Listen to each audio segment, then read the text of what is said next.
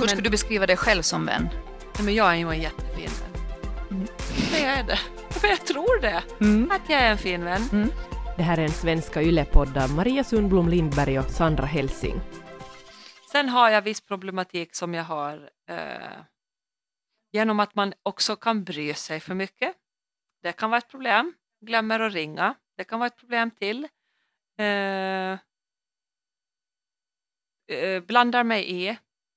Hur får andra gör människor gör med andra barn. Vad fan super ni för? Ni får för satan slut supa. Du måste få inte svära. Ursäkta, Ja. jag beklagar. Pip. Nej men liksom att jag säger som det är då. Ja. Ni kan inte ge det där till barnen Mm. och sådär. Mm. Och oftast så är ju mina vänner sådana som älskar mig precis för att jag är så. Och då Mm. blir det tillgången att jag aldrig ljuger. Liksom. Så. Men jag tycker att jag, jag skulle vilja ha mig själv som vän.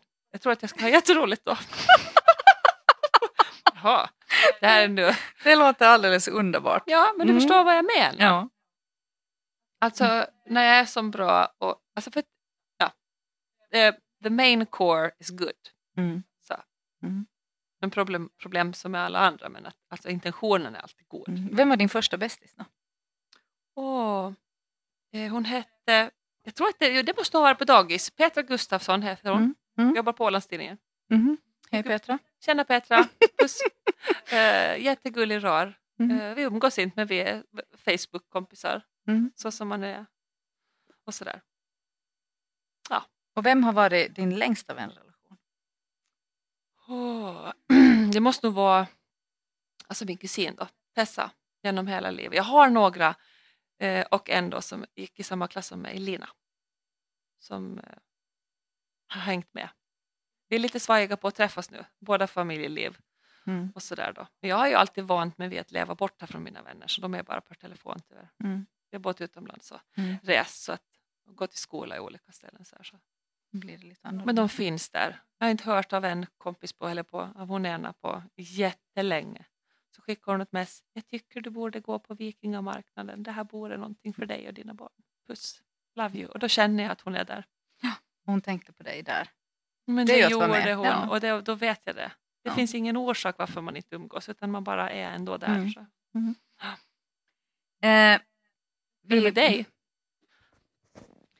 Eh, Min eh, första vän, eller vänrelation överhuvudtaget. Jag, jag har haft alltid jättemycket vänner för att jag, jag har då alltid varit väldigt extrovert och därför har jag haft ett Ja, lätt att knyta an, lätt att komma i kontakt. Eh, Det tror jag att är orsaken till om man har mycket vänner eller inte. Mm. Sen har jag också haft ett stort behov av vänner. Min första jättesuperbästis så tror jag egentligen var min första kompis, det var Camilla.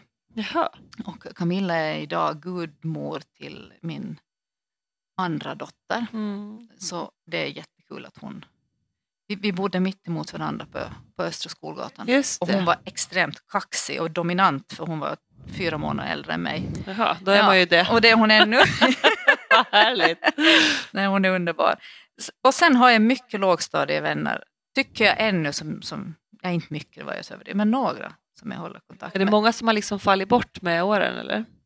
Att du medvetet alltså, sålla, så här stick. Du gör mig inte väl. Förstås lite, men, men jag tänker att från min vänkrets har inte ändrat jättemycket från jag var 17 till exempel. Nej. Att där, där finns ett sånt här grundgäng som jag fick då som faktiskt fortfarande är mitt, Ja, men det är ju ett ganska härligt Ja, men gäng. Jag tror att det är du? många som suktar efter det gänget för ni verkar vara ganska Ja, och vi har så jätteroligt Ja. och det är så jämspelt. Och hemligheten med det, med det gänget det är ju att vi är liksom goda vänner inbördes. Så det är inte så att tjejerna är kompisar och killarna är Nej, men kompisar. ni har ju också liksom, vettiga killar. Ja, de är underbara. Men vi är ju vänner kors och tvärs med varandra och intresserade av varandras liv. Vi har aldrig tråkigt. Jag har i alla fall aldrig tråkigt med dem. Nej, just det. Men, eh, men sen, Veronica finns. Veronica gick jag med i Strandnäs 1B i flera år. Och, och vi hade en sån relation att fast jag flyttade så var jag där på he- helgerna och så Mm. lyssnade vi på Demis Ross och, så, och, och, och lagade maränger och spelade Monopol till sent på nätterna. Och, och Just sådär. det. Så hon, hon var nog länge en, jätte, en jättebästis faktiskt på många sätt. Men eh, inte okomplicerat. Jag tycker själv att jag är ganska otydlig som vän. Jag, jag säger nästan aldrig när jag blir sårad. Jag säger nästan aldrig till när någon är dum med mig. jag, eh, jag bara liksom dör sakta inombords och, och, och jag märker att jag har svårt att reparera det. Men vad okaxigt av dig. Ja, jag Vad är, inte så, jag är inte så kaxig.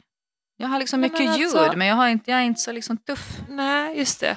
Vad du gör dig en otjänst på det viset. För man kan ju också...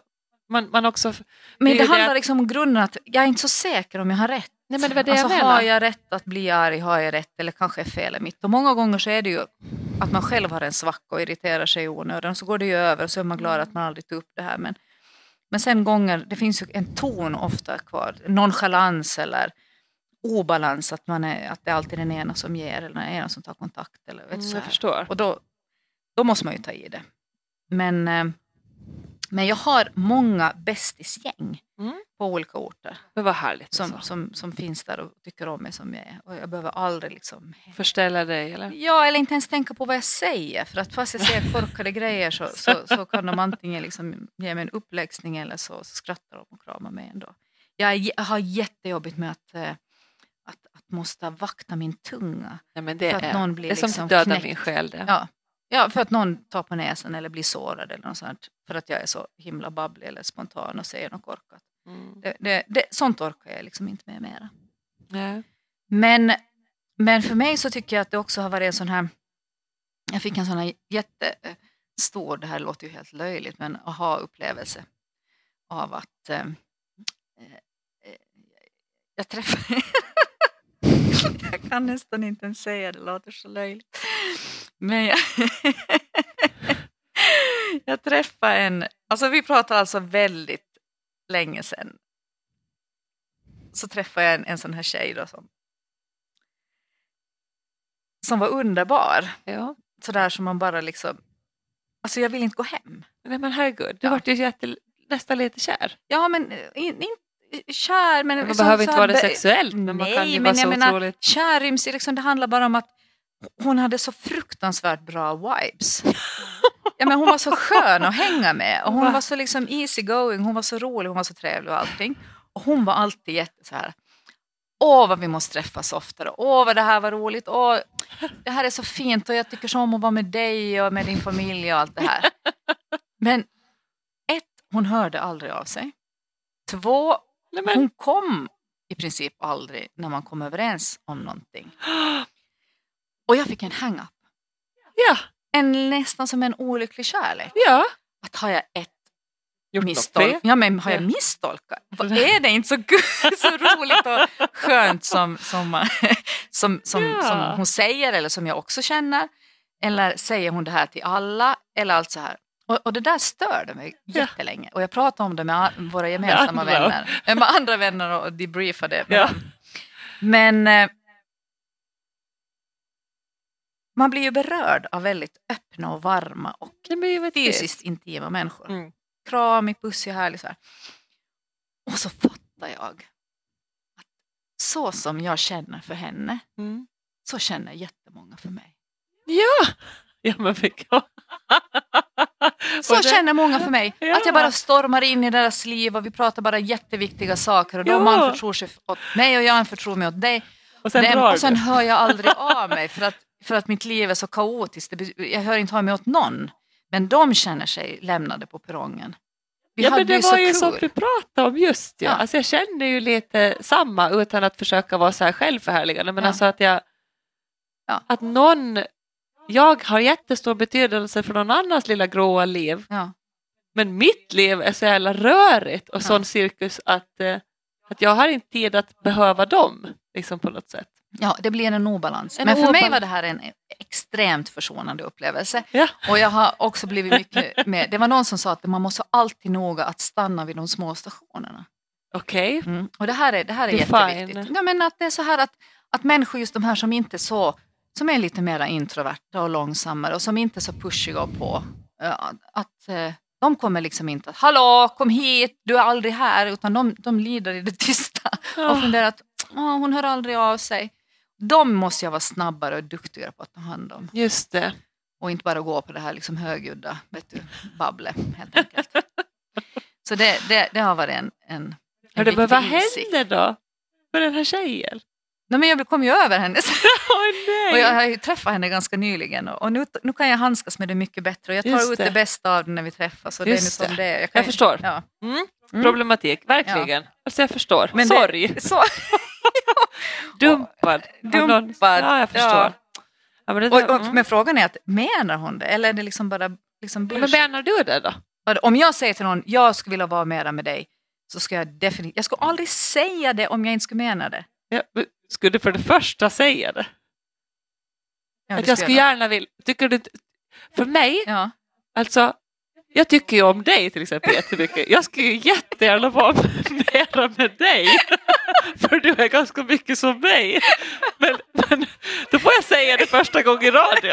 Jag skulle nog eh, vilja vara med, med dig. Nej men förstår du? Att man, ingen annan man skulle få syrlig nej, väder då. nej. Så bättre Nej, att vi har radio. annan, ja.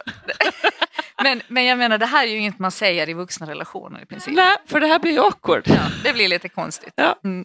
Men nu har jag ju kommit över henne nu så kanske hon lyssnar på det här programmet och fattar att det är hon, vad, vet man? Ja, men det är att man misstolkar vänskap. Ja, just det. Ja. Mm. Ja, men nu, nu är det balans, nu är det liksom Skönt. Men, men vi kan ju prata om I'm några sorgliga grejer. Och det, du, du sa ju också att, att, att du ser en tendens i det. Jättelätt att få vänner, men du har också jättelätt att bryta med vänner. Vad är mönstret?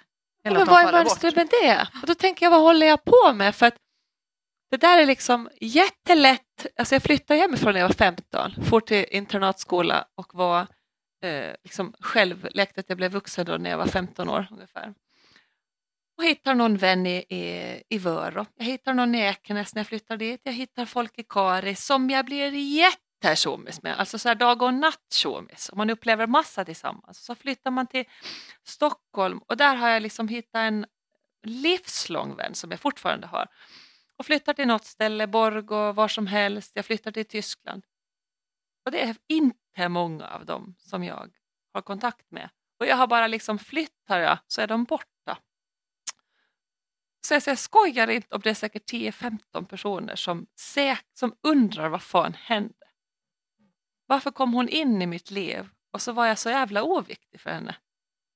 Fastän jag inga tänker så. Jag tänker ju att det är på lika villkor när man är och man ger och man tar och man ger och man tar. Men sen har jag så liksom, är jag så självupptagen i mitt eget liv och har så mycket med min familj och min man och barnen att jag tänker att naja, det här är ju min, mitt liv. För jag har ju aldrig långtråkigt och så vet jag att man hittar nya vänner och det är liksom inte... Men skulle- handlar det liksom just om att på något sätt en sån här mekanism att, att du har svår, svårt att som liksom, vuxna människor kan ju liksom bära med sig Mm. eh, människor i sitt hjärta, i sin värld, fast man inte ser dem fysiskt. Det är ju som små barn som tror att mamma är försvunnen för alltid för att hon går till köket. Att när dina vänner då, när du inte fysiskt har kontakt så försvinner de också psykiskt. Ja men det tror jag ju att det kan Mm. ha mycket med Mm. det att göra alltså. Att eftersom vi flyttar så mycket Mm. Så du måste ha den här fysiska kontakten för att uppehålla Ja. relation på något sätt. Ja, Ja. alltså. Och sen den här lilla halvjobbiga situationen med Facebook och sånt som är ju positivt på många sätt rent så kontaktmässigt men det blir också det att man eh, alltså den dåliga och den bra sidan, den bra sidan att jag kan ha lite sporadisk kontakt med saker men jag får ingen känsla. Nej. Alltså jag får ingenting. Ja, Jag tycker nog att jag får jättemycket från Facebook. Ja men det är bra. Ja, det, är, bra. jättebra. För att just i det här att då, jag har ju relation alltså på den tid som passar mig, ofta vid ett dag på natten. Mm. Det är väldigt få som kommer på kaffe, då kan jag ha liksom relation och, och så här och feedbacka. Medan jag skulle då sakna, alltså, då kan jag känna så här emellanåt, när du som skriver ut det på Facebook, fy fan jag skulle så gärna vilja att någon spontant droppar in på ett glas vin. Ja. Ja men då önskar jag att jag bodde dörr i dörr med dig, Ja. för det önskar jag ofta. Att någon vill komma och dricka med mig, det var inte det jag menar. Men det är, vi har ju, jag är ingen van med det, alltså jag är så obortskämd med det. Ja. Att jag längtar efter att ha en fysisk Ja, vän. men det skulle jag vilja ha. Och, och, och den lyckligaste perioden i mitt liv, så där vuxenmässigt, på vänfronten, det var när, när vi bodde i Gula huset på Villagatan 27 i Helsingfors. Ja. Och hela huset var fullt med våra vänner, alltså Men vänner som hade råkat flytta dit. Annika och Nicke, våra bästa vänner, bodde en våning upp. Ja. Det innebar att vi dagligen krockade i trappan. Ja, Och, och att jag kunde lämna babywatchen och gå över på ett glas vin och tvärtom. Och det fanns den här, det är Mm. det bästa jag vet. Ja, men jag med. Ja. Sån är jag. Ja. Sån är inte min man. Nej. Alltså han är ju... jag har ju aldrig varit med om att han har liksom haft en, en vän som han har liksom, Hängt med. aldrig. Nu har han ju en tränare som han är ganska så tjomis med. Mm. Men det är ju en professionell relation också. Jo, men ju- Mm. han tycker ju också om han. ja, ja, ja. Alltså så Ja, här. Det ena utesluter ju inte andra. Nej, Mm. det blir som en bromance. Mm. Alltså på gott och ont alltså. Men vad är den, vad är den mest smärtsamma vänrelationen du har haft? Eh, Vad har tagit det mest var ont? ju eh, när jag ljög för en, min kusin. Så jag förlorade henne ett år. Mhm. Då hade jag, eh, jag ljugit för henne. Mm. Det var i vuxen ålder. Mm. Det är tio år sedan. Och hon kom på dig? Eller Jag ljög henne rakt upp på ett face alltså. Ja. Ja, det var nog sorg. Alltså, men det hade men jag kom, ju sorg. hon, kom hon på dig? Eller så- Nej, du sa Utan jag, eh, jag var singel och hade sex med hennes ex. Eh, helt, egentligen helt obetydelse. Alltså jätteonödigt, helt verkligen bara skräp. Mm. Och eh, hon hade träffat en ny kille, hon var jättekär i han, det var verkligen ingenting så. Men eh, så gör man inte. Nej. Alltså man gör inte så, punkt fucking slut. Och eh, sen så sa, satt hon och jag i bilen en dag, typ några veckor efter det, och sa hon så här, alltså jag hörde något så sjukt idag. Alltså jag hörde av en tjej på stan så här, en tjejkompis, att, att du ska ha varit med mitt ex alltså. Alltså det var så jävla sjukt, jag bara skrattade åt det. Vad fan skulle Sandra vara med han? Och så tänkte jag, Åh! alltså, och då ljög jag. Mm. Och då sa jag nej, nej det skulle jag nog fan aldrig göra. Och sen bara shit alltså. Sen så skrev jag, ska komma ihåg att jag får på jobb på kvällen och sen skrev jag ett mejl. Alltså sorry, alltså det, vred ju mig Mm. av liksom pest och gift i kroppen alltså. Då var jag henne, jag är exakt lika gammal eh, som henne och vi hade växt upp som systrar. Hela livet alltså. Och ehm, sen så skrev jag ett mejl åt henne. Alltså det var sant, sorry, alltså fy! Alltså, jag kände mig som en apa. Och sen som skrev hon, eh, så slutade hon kontakten. Och då skulle jag bli gudmor till hennes eh, dotter som just skulle födas. Och det blev jag ju inte förstås. Mm. Hon pratade inte med mig på ett år. Så sen när dottern eh, föddes, alltså då hade jag ju varit hem till hennes dörr. Hennes man alltså, tyckte jag givetvis att vi var löjliga för att vi hade ett livslångt liksom, relation och hon tyckte att hon var löjlig och hormonell och liksom, give it up och förlåt och sånt. Och kommer ihåg att jag stod och bankade och grät utanför hennes dörr och sa att du måste förlåta mig och sa att hon vill inte träffa dig. Ja, det var en sorg alltså. Man kan ju tänka så här, av alla dessa män där ute så kan man ju då välja någon annan. Ja men herregud, Ja, och det det var hade det jag jag ju också under den perioden valt Mm. Andra. 700 andra just Ja. den sommaren. Men, men att det liksom bara blev. Alltså det Mm. var så här, ugh, alltså det var så vidrigt äckligt att tänka att jag gjorde så här ens. Mm. Men sen då när jag hörde att hon hade fött den här underbara dottern på sjukhuset så messade jag henne, snälla du måste liksom få låta mig se henne. Ja. Mm. Nu blir jag alldeles tårögd. Mm. Fick- Men, men tänk den där skammen och den där skulden. dit. Ja, Och sen var det bra. ja men, men nu är den ju bra. Alltså. Ja men herregud. Alltså, jo. nu är den ju bra. Alltså, tänk om du skulle vara likgiltig. Det är ju att, att, det är ju att vara Ja. likgiltig inför kärlek, inför, ja. inför vänskap. Att, skitbra att du mådde så skit. Ja, för- alltså fruktansvärt. Alltså, Ja, det är en av de för man- värsta saker jag ja, har gjort i mitt liv. Alltså, det är absolut så. För jag, jag kände inte att det var inte vem jag var. Nej. Så. Men man, man gör ju sina missar. Nu var det ju inte hennes man. Det finns ju ganska många sådana storyn också. Men, men det här Ja, var ju, det här var ju ett herregud. ex Ja. ändå. ja men absolut. Om vi ska nu lite ha en försonlig Ja. hållning. En av mina äckligaste sån här... Jag har flera såna här sorgegrejer alltså med, med, med kvinnlig vänskap. Och det, jag hade en, en väninna som var ganska mycket äldre än mig och som var oerhört eh, smart och cool och speciell och till och med religiös. Så vi kunde också dela den. Liksom. Jag var hel när jag var med henne och vi hade jätte, jättekul. Mm. Och hon hjälpte mig jättemycket när, när jag hade det jobbigt i mitt liv. Och superstöd. Och sen hade hon det jobbigt själv och jag kunde inte stödja henne så jättebra för att det var en arbetsplatsproblematik och jag var alldeles för ung och jag hade jobbat för lite med sådana här grejer. Jag kunde inte hjälpa men jag lyssnade och försökte komma med råd men hon blev mer och mer bitter, vilket är ju helt förståeligt. Det har jag ju blivit själv bitter. Bitter för att du inte kunde hjälpa. bitter på hela livet och på det som hade hänt och allting annat. Men jag hade inte så mycket att komma med. Där såg jag att jag kom till kort alltså, men jag hade inte erfarenhet att stödja helt Mm. enkelt. Och hon blev alltså bitter överhuvudtaget. Och sen, sen, sen ringde jag till henne i någon veva och så sa "Eh, jag kommer in på kaffe på eftermiddagen. Liksom, trä passar? Mm. Nej, jag vill inte att du kommer. Du Så. äcklar mig, sa hon. Nej, gud. Nej, Och jag sa, vad sa du? Nej, Jag vill inte att du kommer, du äcklar mig. Och så satt hon på luren. Och det var ju så här att jag hörde ju inte det jag hörde. Men sen skrev hon ett mejl och jag har kvar det där mejlet. Mm. Där hon skrev alltså hur illa hon tyckte om allt vad jag gjorde och vad jag representerade och, och, och tyckte jag var fake på alla sätt och vis. Och det hade jättemycket med, med, med, med, med en sån här att jag, en medial roll då som jag hade Mhm. vid det tillfället. Ja, men alltså, Men alltså jag var så djupt chockad. Nej, men jag förstår. Mm. Det kommer liksom, alltså took you by surprise. Mm. Sen, sen, sen hade vi inte kontakt alltså på otroligt länge. Ja, nej, men det kan man väl kanske ordna då. Ja. Men Herrens vägar är outgrundliga och tio år, alltså är det nu tio år, kanske det inte är fullt så långt, men så råkar hon alltså hamna in i mitt vardagsrum. Eh, hon har just fått reda på att hon är svårt sjuk och hon, hon är där på väldigt konstiga vägar och jag sitter i, egentligen är jag sjuk och ska ha gäster. Det är vapp och jag ska ha gäster inom några timmar och så sitter hon där och berättar om det här. Hur dåligt skick hon är.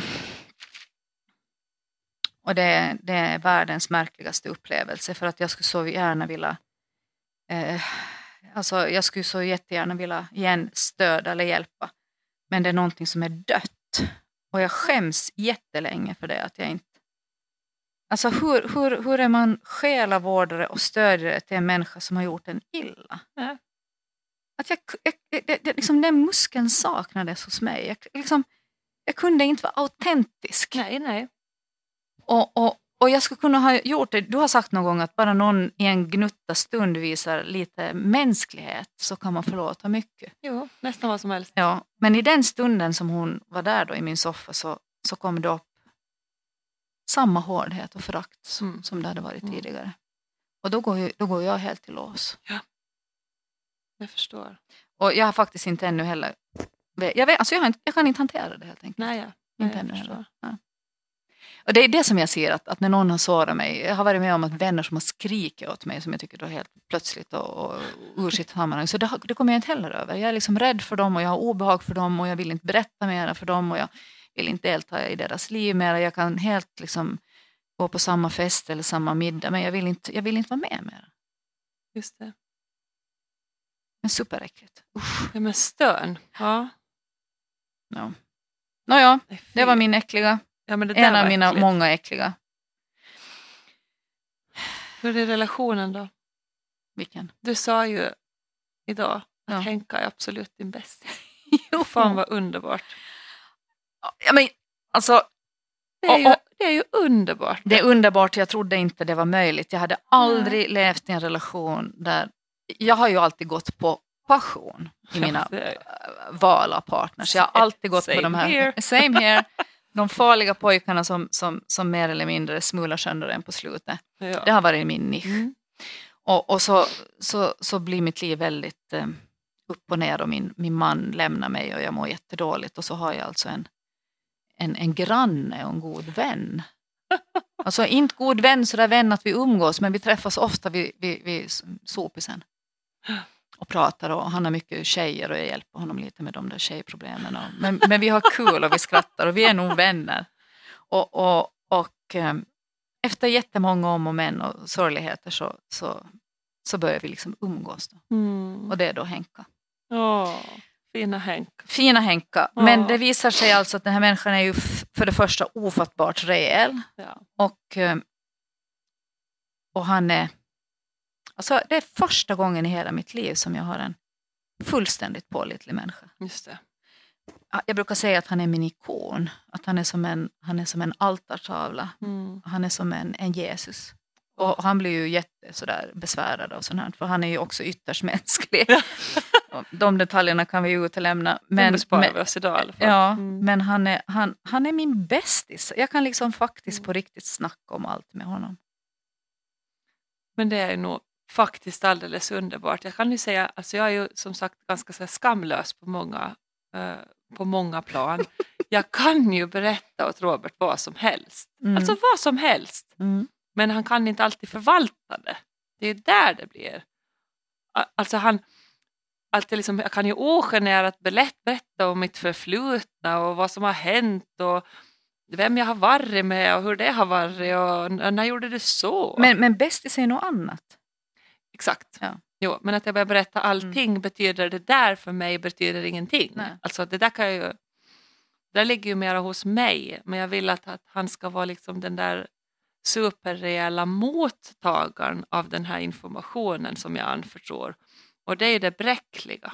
Så är det. Alltså att jag vill ju att han ska kunna förvalta det alltså så pass bra att han sen vet när han ska bara kramas och när han ska säga sluta nu. Mm. Nu måste du skärpa dig.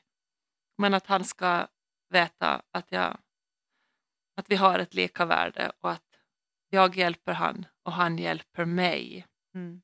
Och sådär. Och han, Ja, och jag tänker att det är kanske liksom hemligheten är att det, det, det här är ju väldigt ömsesidigt. Alltså vi växeldrar ju och, och jag stöder honom jättemycket för han, han, han är ju jättesvag på vissa saker och jag är jättesvag. Och jag tänker att det är någonstans hemligheten här. Precis som i all vänskap. Mm. Att när den är ensidig, den är ensidigt, ena är den här starka, den är kloka, den här omhändertagande, den andra alltid det här vraket som kommer in och ska bara liksom bli pumpad, liksom boostad så här. Det, det, blir ju ingenting. Det ena alltid Ja, vraket. Ja, utan det måste vara det här växel, att den ena måste, det blir ju aldrig den här anknytningen om inte båda har visat sin sårbarhet. Jag fick ju ett jättefint tips av dina goda vänner men också som är min ja, familj. Ja, mm, Alltså eh, av de här ytterst kloka människorna. ja. så sa de, eh, vi, hade, vi var hem till dem en gång och frågade goda råd för att de är så jävla kloka. Mm. Och då sa de, det var någonting om Robert skulle göra det ena eller det andra och hur skulle jag göra och skulle jag eller han och så sa de, alltså trixet är växeldra. Mm. Ena, andra, Mm. ena, andra. Få känslan av ni är båda lika mycket värda, ni båda kan ge varandra en chans att Mm. liksom visa sitt bästa och sådär. Ja, och att, och att man i vän, alltså jag tänker också sådana parterapeutiskt tricks, det är ju att behandla sin partner som sin vän. Jo, det vill säga ju så att, åh du är trött, vill du ha en kopp te, vill du gå och släng dig? Ja. Jag fixar det, för det säger man till sin vän. Man Absolut. skriker inte åt sin vän att, att fattar du att jag varit ensam hela dagen? Och du kommer in hit och sätter skorna i hallen. Alltså visa någon respekt. Nej. Det säger man inte till en vän Nej, som står i man dörren. Och det är någon som sa till mig att man ska alltid tänka i relation till sin partner, till sina barn. Att säg inte någonting till dem som du inte skulle säga till din bästis. Nej men herregud vilken bra. Ja, och alltså det där tar jag med mig ja, idag. och det är konkret. Mm, smart. Ja. Bra tips. Ja, bra tips. Tack terapeuten. Tack. Tack terapeuten. Men, det. men, Mm. men det finns också en annan dimension i den här vänskapen och det, det ska vi podda om i en annan podd. Och, och det är att vi är, vi är ju också arbetskamrater. Du och din man? Ja. ja men det är ju jag och Ja. Robert då. Och, och det här är också liksom, liksom det är jätte, vi, är liksom, vi har en kärleksrelation och vi är bästa vänner men vi är också arbetskamrater. Och då, Mm. då är ju, kan, det här är ju Och föräldrar. och Samma- föräldrar, men, men de omkring oss kan ibland bli lite så här, eh, hur, hur särar ni på de här rollerna? Mm. Men det är inget problem för vi är ju bara människor. Vi är liksom inte olika hemma och på jobbet, vi är inte, utan vi är Nej. vad vi är. Nej, jag förstår. Ja, och det är inget problem att, att, att, eh, att, eh, att jag skulle vara som en partner på jobbet i den negativa bemärkelsen att jag skulle börja skrika åt honom till exempel. Sådär. För att jag skriker inte så jättemycket hemma åt honom heller. Det är inte så stor skillnad på våra Nej. roller liksom, i förhållande till varandra. Men det är jättekul. Men vi ska ha en podd om arbete. Ja, Så då, då ska jag berätta om det. Mm. Eh, vad hade vi mer? Vänskap med det motsatta könet. Ja. Vad, vad Alltså det det? där är ju, om man, om, det där har vi pratat mycket hemma, alltså det här är duktigt intressant. What's your take on it? Det är att man har en manlig vän som man hade före man blev tillsammans, än att man får en manlig vän under relationens gång. Eller efter? Ja. Alltså, en- Jag menar alltså ja, efter ja, man har blivit ja, ihop. ja, så är det. Mm. Jag har ju en manlig vän som jag har haft länge. alltså en av de finaste människor, rejälaste, hjälper mig alltid, också en av de roligaste människorna som jag vet. Han har ju uh, skaffat nu fru och barn och sådär, så det är ju alldeles underbara allihopa. Det, det liksom faller sig naturligt att vi inte mera hänger. För att vi liksom inte bor i samma by. Liksom. Men alltså jag saknar han ju genuint i mitt liv. Men, och liksom min Robert tycker inte illa om han på något sätt. Men liksom när jag prioriterar så lite mig själv i alla fall så att på det viset att jag skulle fara ut och käka middag med någon kompis, det gör jag nästan aldrig.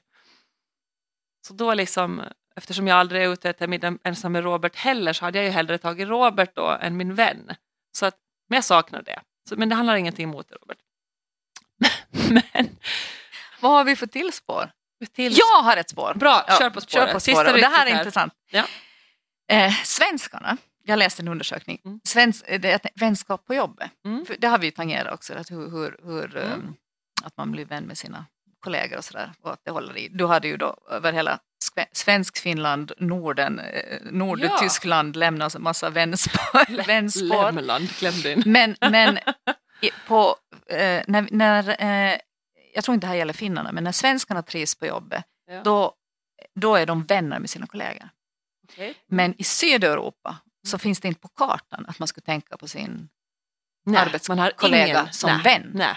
nej, men så är det. Ja, och trivsel på arbetsplats i Norden handlar just om det att vi, vi är liksom vänner. After work. Och After work, kick off, vi umgås till och med till privat medan där är det att då verklig jobbar man gräns. bättre som ett team. Ja. Exakt, att, att det bygger på vänskap. Jo, jo, att hela tanken kring det, det här tycker jag också är ganska jo, sådär Sydeuropa, där är man liksom, ska man kunna vara så kall Men och förväntar du dig att bli vän med dina kollegor? Nu är vi kollegor så nu anser jag att det, att det, att det underlättar mm. eftersom jag ligger i din mm. privata säng. det är sant. Mm. Jo, ja, men i mitt jobb, det som jag vill göra nu, mm. så, så förutsätter det att jag gör det med hjärta. Då. Mm. då kan jag inte ha något hat. Alltså. Jag kan inte ha något samarbete mera. Jag kan ju vara proffsig om du och jag måste vara och boosta något, ha något eh, möte med någon samarbetspartner så kan jag ju ställa krav och säga nej, det gillar jag inte, bla bla. Alltså jag kan ställa till besvär. Men det är ju en arbetsrelation men man är artig och trevlig och så. Mm. Men det är ju ingen vänskap. Men för mig är det också sådär att vän, alltså, alltså det är helt självklart för mig att vara vän med mina kollegor. Det innebär inte att jag är liksom umgås och hänger jättemycket privat, men jag har inga roller. Nej. Alltså det är för mig helt obekant, hela fenomenet att på jobbet pratar jag aldrig om min semester eller på jobbet berättar Nej, jag inget om min familj. Där är vi ju helt lika. Ja, utan för mig är det helt att jag är, men det har ju också med mina jobb att göra, att jag, jag jobbar ju som människa, liksom, ja. som professionell ja. människa. ja. eh, vi ska podda också om det, om vänskapen som grund i äktenskapet, men det får bli en egen podd.